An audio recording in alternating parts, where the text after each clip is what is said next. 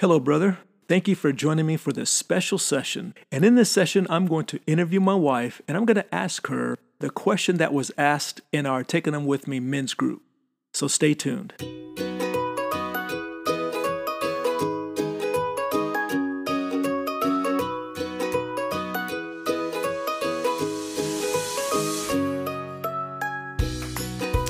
Well, hello, Lisa. Hi. I'm so grateful for you joining me for this time. I am grateful as well. Thank And you. I'm, I'm excited about hearing your perspective and your answers on this question that was asked inside of our men's group. awesome. All right, so let's just get right after it. Okay, let's go. Oh, and actually, what we're going to do is you have six answers that you're going to give us, right? Yes. And so, what we're going to do instead of having six answers in one session, we're going to break this up into three sessions part one, part two, and part three. And in each part, you'll share two answers. Does That sound sounds that sounds great. Yeah. awesome? I would like to also just, you know, tell everyone that these answers are um, going to be very practical answers um, that we have discovered over many years of meeting with couples in ministry.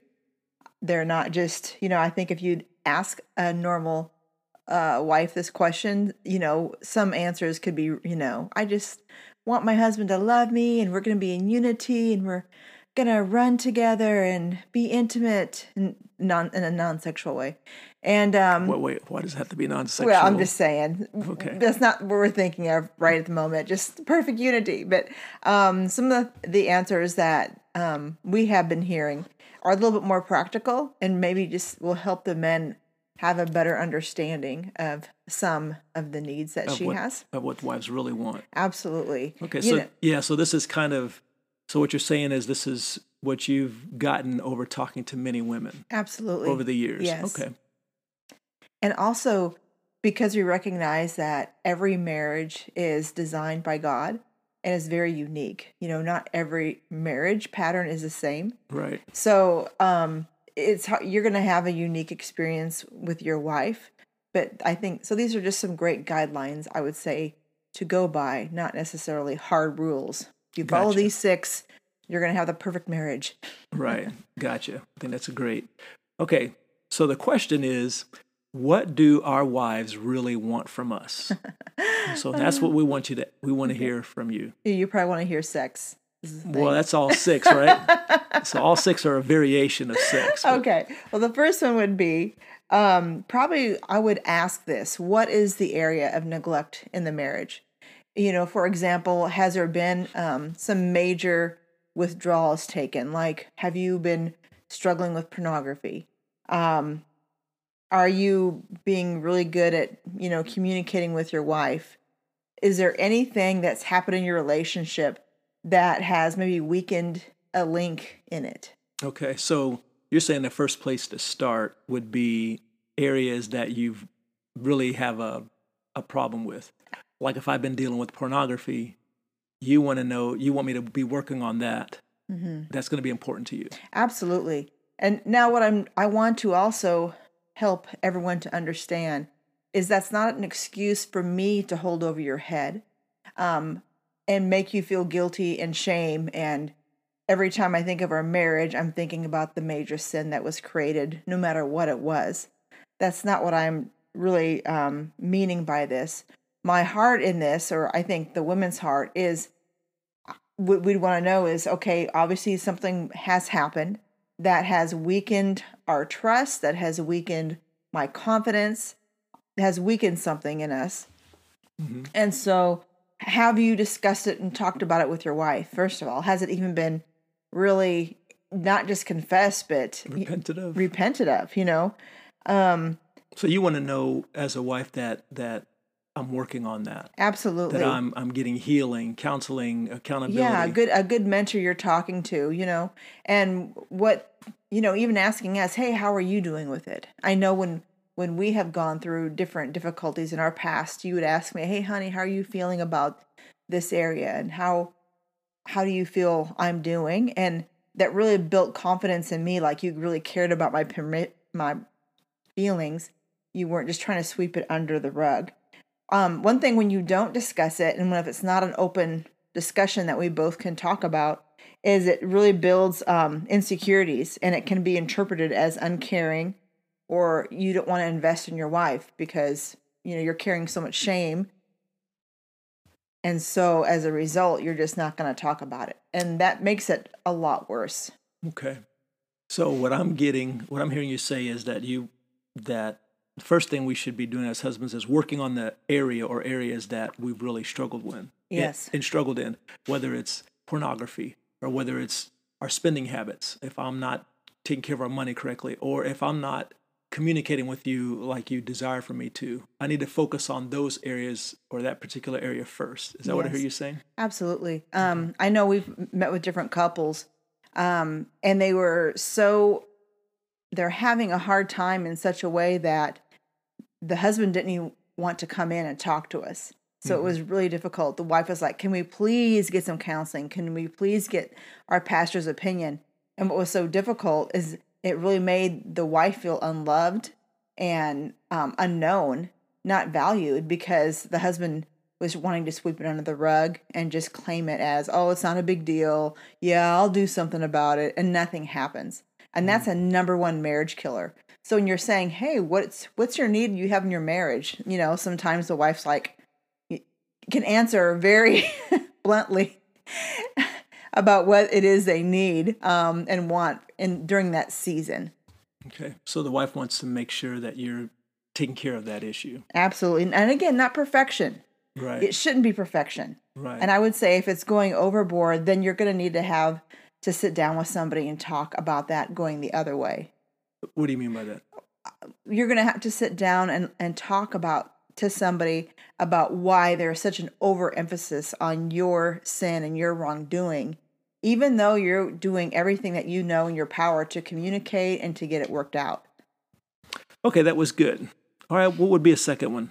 I would say the second one um, is something that I like to call being known beyond the role. Okay, being known beyond the role. And what do you mean by that? So it goes beyond being the role that you currently fulfill in your, you know, marriage.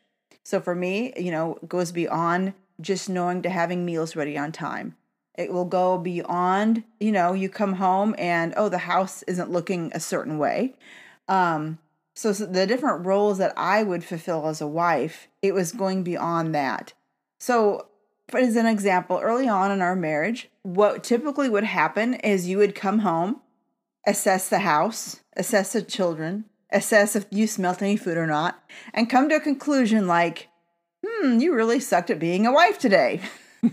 Wow, that sounds pretty bad. you wouldn't say that, but obviously. That's how I made you feel. That's though, how right? I felt exactly by comments and things said and and not and said. not said.